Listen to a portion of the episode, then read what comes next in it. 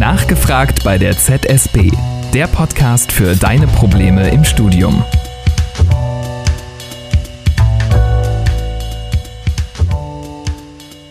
Willkommen zu einer neuen Folge. Mein Name ist Pippa Kolmer.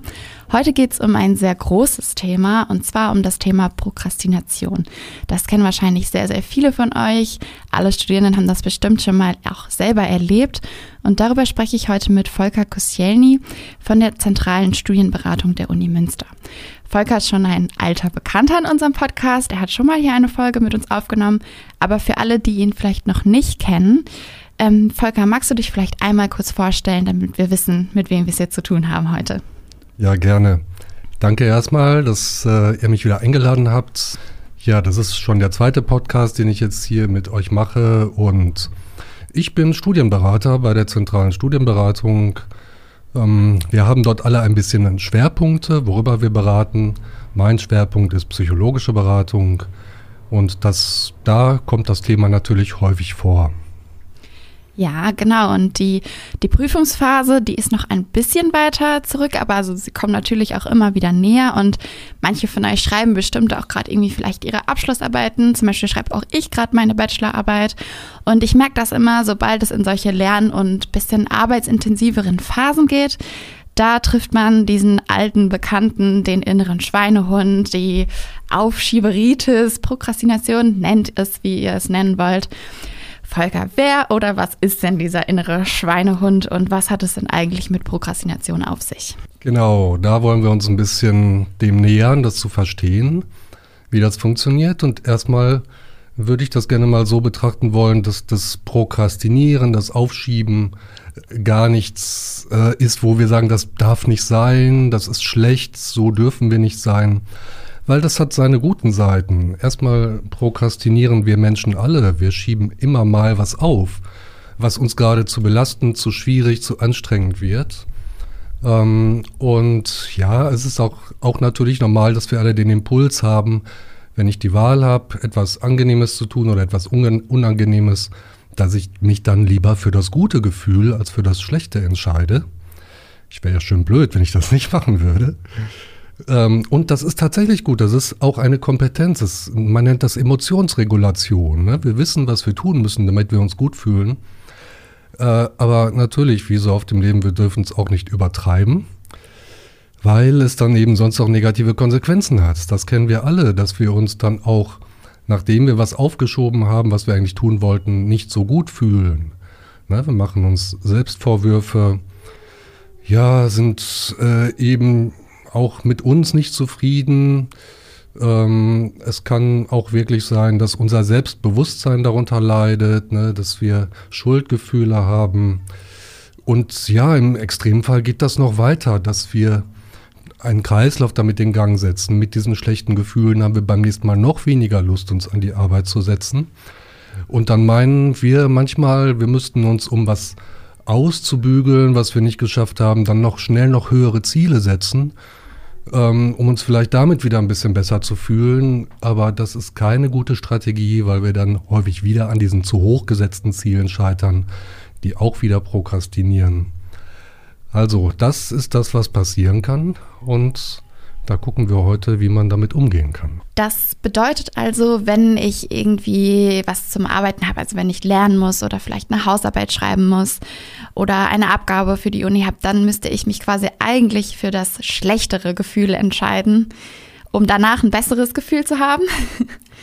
Schon, das ist schon im Prinzip natürlich das, das ist keine so schöne Nachricht. Ich muss tatsächlich mit mir vereinbaren, dass ich in gewissen Punkten äh, meines Alltags das schlechtere Gefühl wähle. Aber so schlimm ist das gar nicht und wir werden es gleich noch sehen, weil ähm, es geht natürlich schon darum, dieses schlechte Gefühl auch schnell zu überwinden und gute Strategien zu finden, um es uns selber nicht schwerer als nötig zu machen. Was kann ich denn da tun? Gibt es da einige Beispiele? Auf jeden Fall. Da gibt es ein ganzes Repertoire an Möglichkeiten. Wenn wir mal zum Beispiel gucken auf unsere Motivation, die spielt natürlich eine große Rolle dabei, welche Dinge wir in Angriff nehmen können und welche nicht. Also wenn wir motiviert sind, das heißt, wenn wir Lust auf das haben, was wir da vor uns zu tun haben, Oder wenn vielleicht das nicht unmittelbar mit guten Gefühlen verbunden ist, aber wenn wir wissen, äh, das dient einem Ziel, mit dem ich mich identifizieren kann, dann ist das häufig schon was ganz anderes. Dann kann ich schon viel leichter diesen inneren Schweinehund überwinden. Also gucken, wofür mache ich das? Ne? Und auch vielleicht nochmal zu prüfen, stimmt das noch? Ist das noch wirklich der Weg, den ich gehen will? Wäre ein Punkt. Und oft ist es ja so, wie du gerade schon gesagt hast, eine Abschlussarbeit schreiben ist ja oft so ein Thema, was äh, ein Projekt, was wir gerne prokrastinieren. Oft, weil es so groß ist, ne? weil es das größte Projekt ist, das wir bis dahin bearbeitet haben. Und wenn wir uns dafür motivieren wollen, hilft es zum Beispiel sehr, wenn wir das große Projekt mal runterbrechen, mal auflösen in seine Einzelteile, weil uns das ein Bewusstsein dafür gibt, dass wir uns das zutrauen können, es zu bewältigen. Also Bachelorarbeit ist groß, aber sie besteht auch nur aus Teilschritten. Texte lesen, konzeptionelle Ideen haben, etwas ja aufschreiben, Text produzieren, alles Dinge, die wir schon längst getan haben. Und wenn wir dahin gucken, können wir unsere Gewissheit stärken, dass wir das auch schaffen können. Ja, das hat auch motivierenden Charakter. Und dann vielleicht noch einen dritten Punkt zur Motivation. Das hat auch was damit zu tun, dass wir schon mit uns so einen Beschluss fassen, tatsächlich, wie gesagt, im entscheidenden Moment das schwierigere Gefühl zu wählen. Ähm, dadurch, dass wir eine Verbindlichkeit mit uns vereinbaren, dass wir wirklich sagen, so morgen zum Beispiel um 10 Uhr sitze ich aber auch wirklich am Schreibtisch und nicht um fünf nach zehn, weil das ist ganz wichtig, dass ich um zehn die Erfahrung mache, ich tue tatsächlich das, was ich mir vorgenommen habe. Das nennt man in der Psychologie Selbstwirksamkeit. Ne, wenn ich eine Selbstwirksamkeitserfahrung mache, motiviert mich das für das, was dann danach kommt.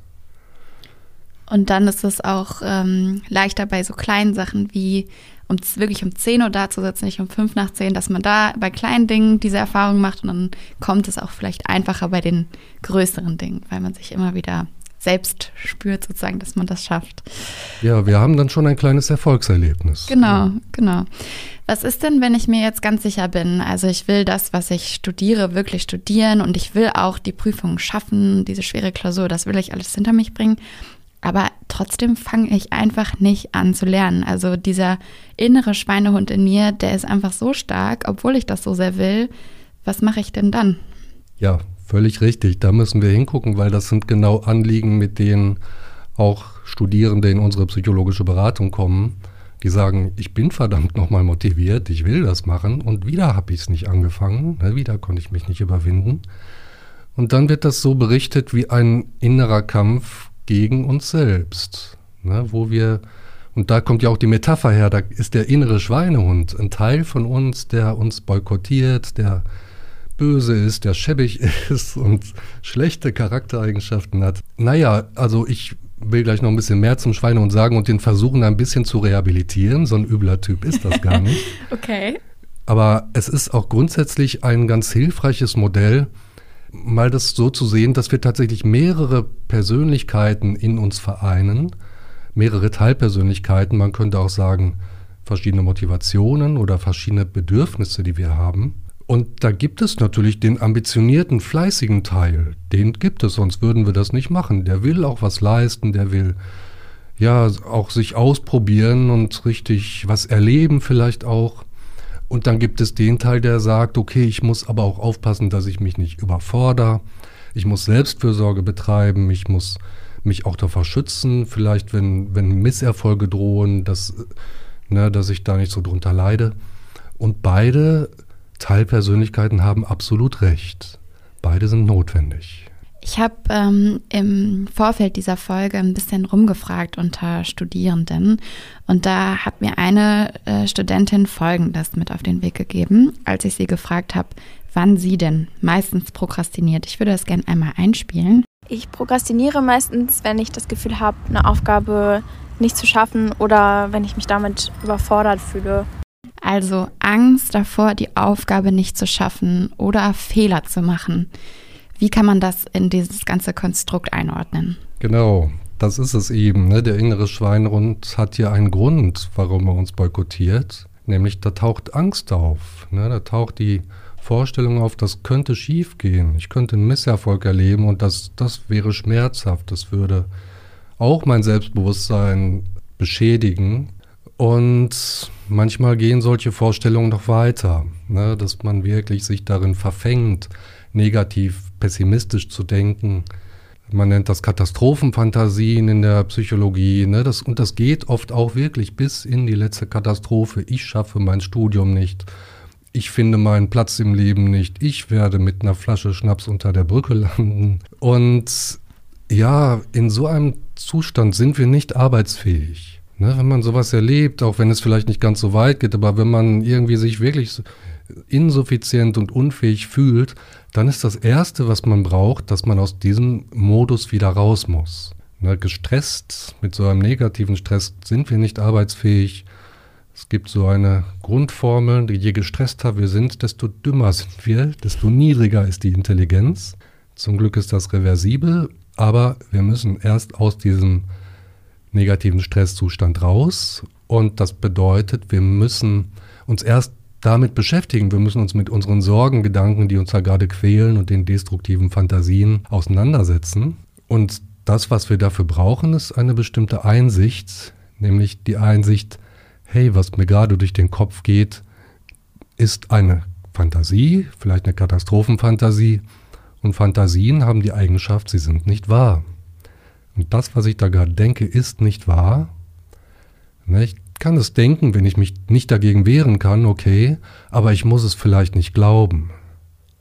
Und in die Haltung muss ich erst wieder kommen und zum inneren Schweinehund. Man könnte den auch so verstehen, dass er uns hilft, uns bewusst zu sein, dass uns da Ängste quälen und uns hilft, diese Ängste zu spüren.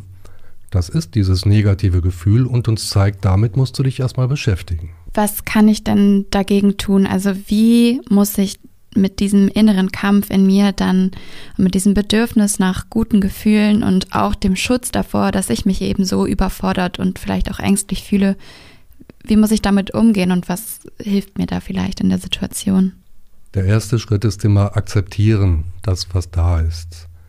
wenn ich mich nicht wohlfühle, wenn ich Angst und Sorgen habe, ist das Erste, dass ich das als legitim anerkenne, dass ich auch das Bedürfnis habe, dem jetzt auszuweichen, ähm, mich geschützt zu fühlen. Und allein das baut schon etwas Spannung ab, dass ich nicht so jedem negativen Gedanken und Gefühl in mir quasi wie ein Feind gegenübertrete, das muss weg, sondern versuche zu verstehen, ne? was denke ich da, muss ich das glauben, muss ich das ernst nehmen, was ich da denke und was brauche ich jetzt? Vielleicht brauche ich tatsächlich dann auch ab und zu dann genau das Gefühl, ich darf mich jetzt schützen und ich darf jetzt auch mich gegen das Arbeiten für dieses Mal entscheiden. Es geht natürlich darum, umgekehrt auch sagen zu können, und jetzt entscheide ich mich für das Arbeiten, weil ich mir auf der anderen Seite auch Schutz und Entspannung und Regeneration gegönnt habe.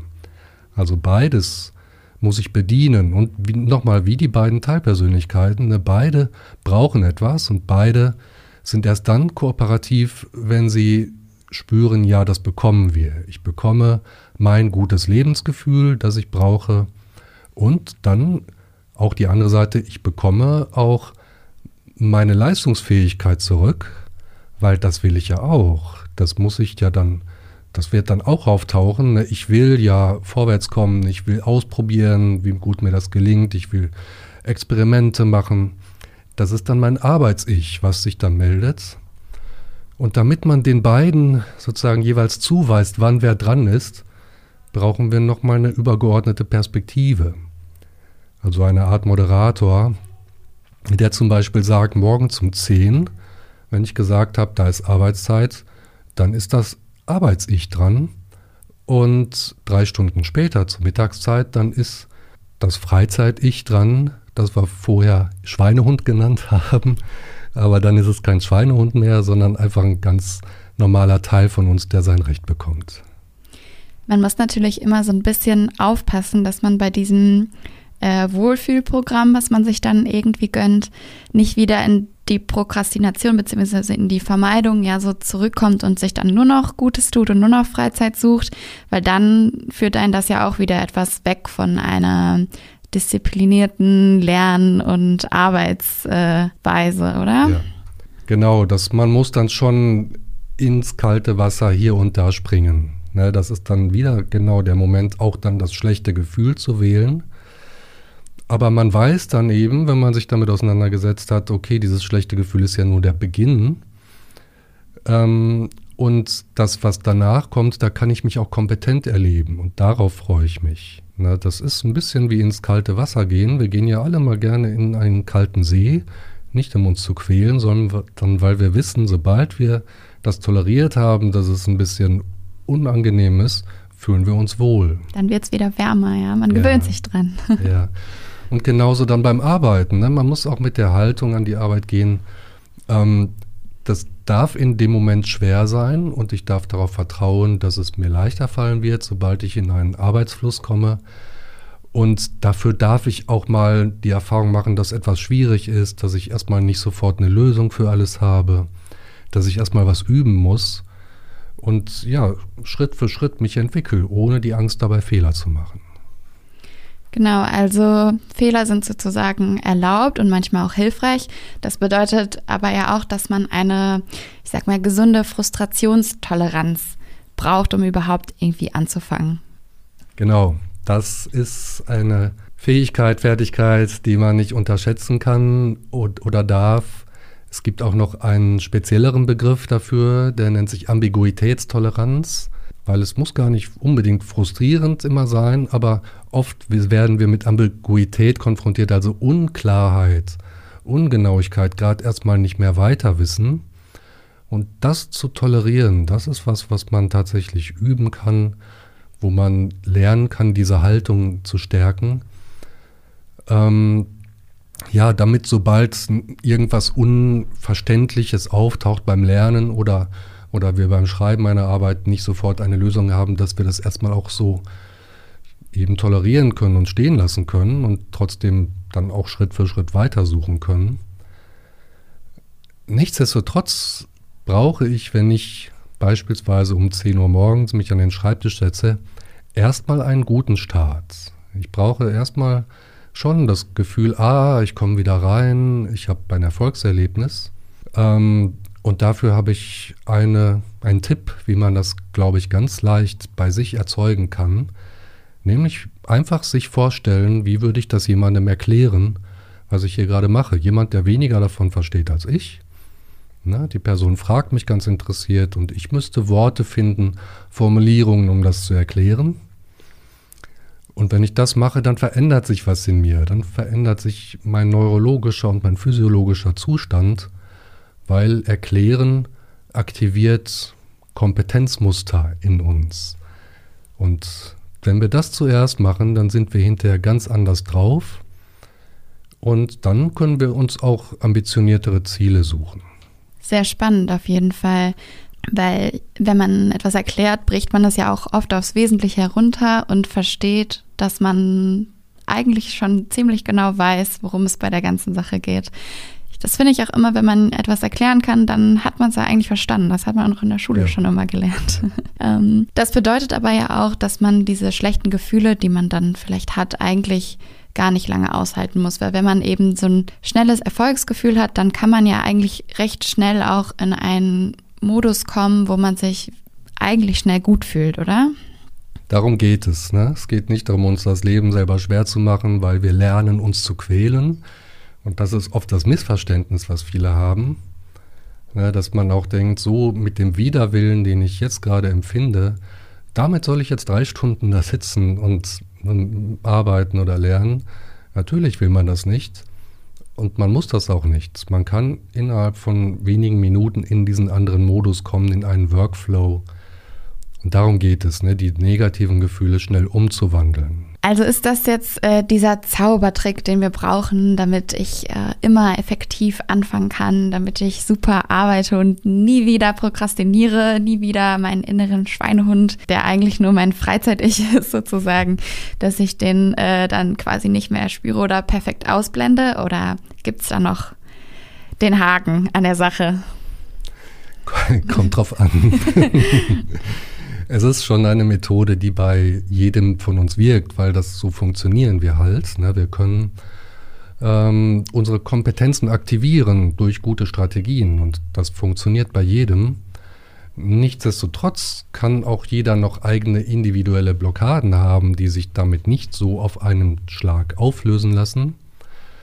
Ähm, eigene persönliche Muster, die man hat, oder alte Gewohnheiten, ne, sei es so, dass man dass eben sich wirklich an, über lange Zeit angewöhnt hat, Dinge aufzuschieben.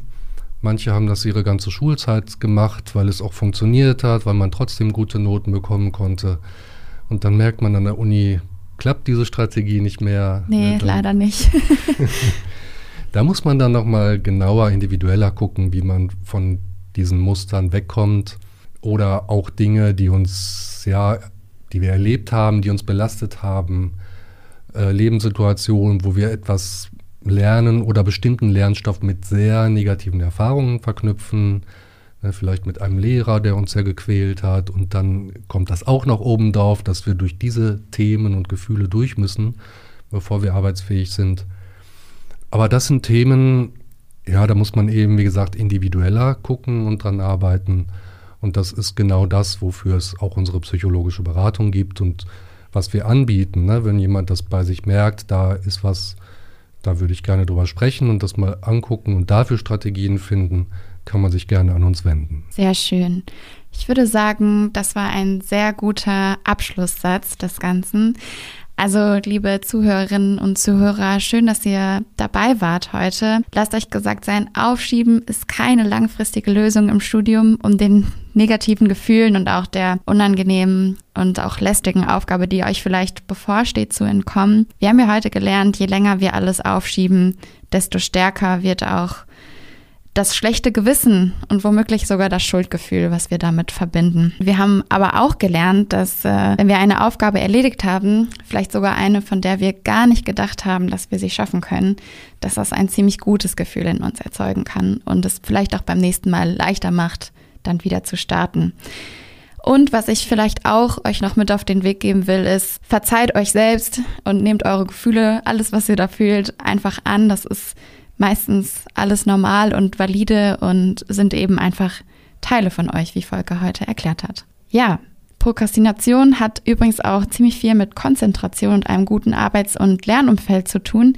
Diese Aspekte haben wir jetzt in dieser Folge ein bisschen äh, am Rand gelassen, aber bewusst, denn Volker hat in unserem ZSB-Podcast schon einmal darüber gesprochen.